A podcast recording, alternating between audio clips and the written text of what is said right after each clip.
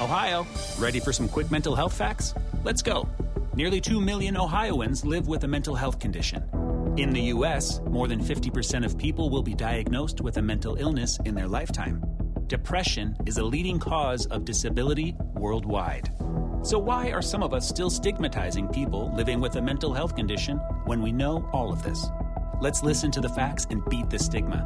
Ohio, challenge what you know about mental health at beatthestigma.org. Cats at Night. Now, here's John Catsimatidis. With us today is uh, former Governor Andrew Cuomo, and he's got some breaking news. I understand you uh, you have a new podcast. Uh, good to be with you, John. Yes, I do. It's called As a Matter of Fact. Uh, you can download it on Apple, uh, Apple, and uh, I'm very excited about it. You know, the politics has gotten so crazy in this country. Not as crazy as Britain, by the way, but it's it's it's gotten so uh, fundamentally uh, corrupted. You know, where literally democracy is in peril.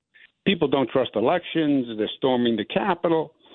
Uh, and what I want to do is have a, a sober, fact based conversation first. You know, the most controversial issues, if you can get people to agree on the facts, you make a lot of progress. And if you don't have an agreement on the facts, you're never going to make progress.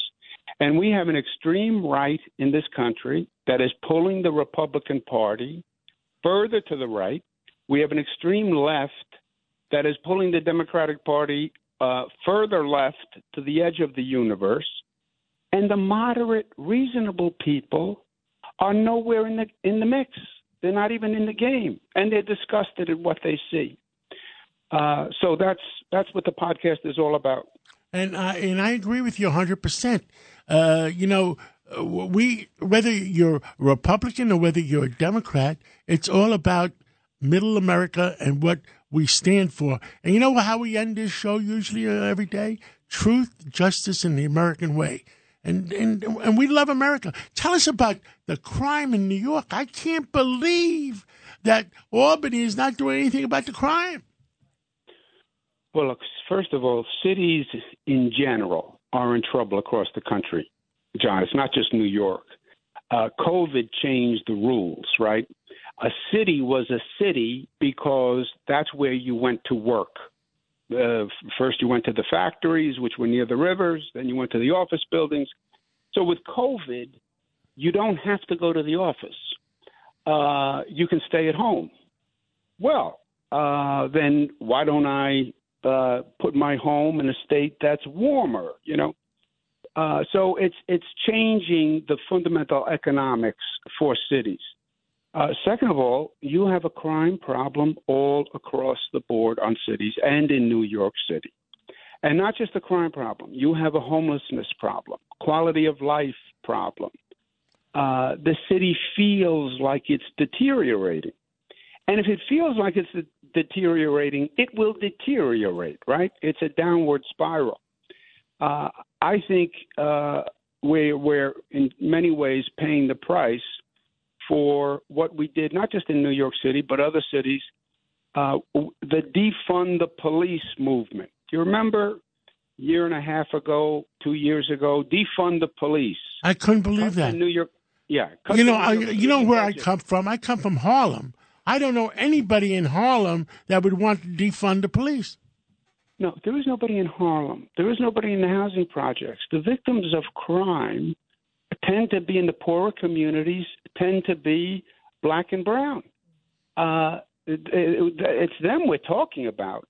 It's the we used to call them the limousine liberals who have a theory: uh, defund the police. The limousine liberals already moved to Florida. They moved to Florida, or they're in their uh, apartment in Manhattan with a doorman downstairs, so they're not worried about it. And I understand those those companies. Some of them are hiring their own security besides a doorman. Well, I wouldn't be surprised. But that's where it started. The defund the police. Police are bad. We don't need police. New York City, I think, cut $1 billion from its police budget. Look, the last time the city was in this situation, remember what happened. Uh, Mayor David Dinkins came in. Uh, liberal mayor, beautiful fellow. What did he do? There was a crime problem. He went to the state. They did the Safe Streets, Safe City program. Hired like 6,000 new police officers, increased the number of police officers on patrol by something like 50%, John. Uh, that was the answer, putting more cops on the street. And by the way, Mayor Dinkins did it. You started to see crime come down, but it really had its full impact under Mayor Giuliani. And Mayor Giuliani, we give credit for cleaning up the city, and it did happen. Uh, he did make progress uh, under his administration, but Mayor Dinkins had started it by hiring more police. I officers. remember that. We, were, me and you were there, and uh, we were all there. And uh, uh, Judge Weinberg sitting in the uh, uh, Judge Weinberg sitting here having a stroke. Thank you, Judge. uh, and uh, we we got about a minute left before we have to go to a break. Uh, tell us, uh, what do people have to do to feel safe? I I, I, spoke to Governor Hochul last week, uh, and I said to her, "There's three thousand uh, violent criminals, but repeat violent criminals, violent criminals that have created crimes two, three, four, five, six times." And if, if the police commissioner that was on this show said to me that if we took those 3,000 people off the streets, New York would be safe again. Look, I think uh, going back to what we did with Mayor Dinkins, we did it. It's a 180 degree turn, right? Uh, police, responsible police, reform oriented police, but you need more police. And we need to be able to say, look, we are a progressive city and we are a progressive state. And we did legalize marijuana and raise the age of criminal liability. Uh, and we believe in giving people a second chance. But you also have to keep people safe. Uh, and dangerous criminals need to be in jail.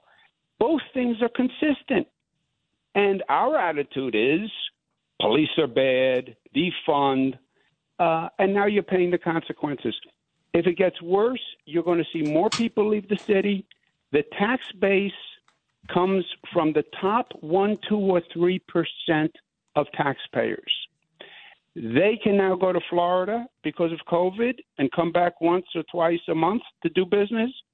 That's when we're going to have a real problem. And they're going to stay out of New York for 186 days a year. Well, John, one point. Remember, everybody's grandparents lived in Florida. Why? Yep. Because you you went there when you retired. Yeah.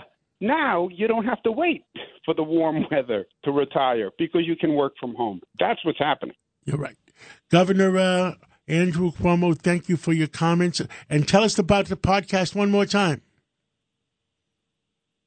Uh, It's on Apple, Andrew Cuomo, uh, on Apple Podcasts. Thank you so much. I'll be listening. And uh, what's your first podcast? What do you talk about? First one, I have Anthony Scaramucci and I Mark Penn and we're, and Elaine Kamarck, and we're talking about how the Republicans have been pulled to the right with abortion and guns and marriage equality, and how the Democrats are getting pulled to the left, uh, and the reasonable middle, uh, the the place of compromise is lost. Common sense has to prevail. Thank you so much for everything you've done and, and continue to speak out. God bless you and have a great weekend. God bless you too, John. Thank Thank, you. you. for everything you do for this city and state. Thank, you. Thank you. This is Cats at Night. on the Red Apple Podcast Network.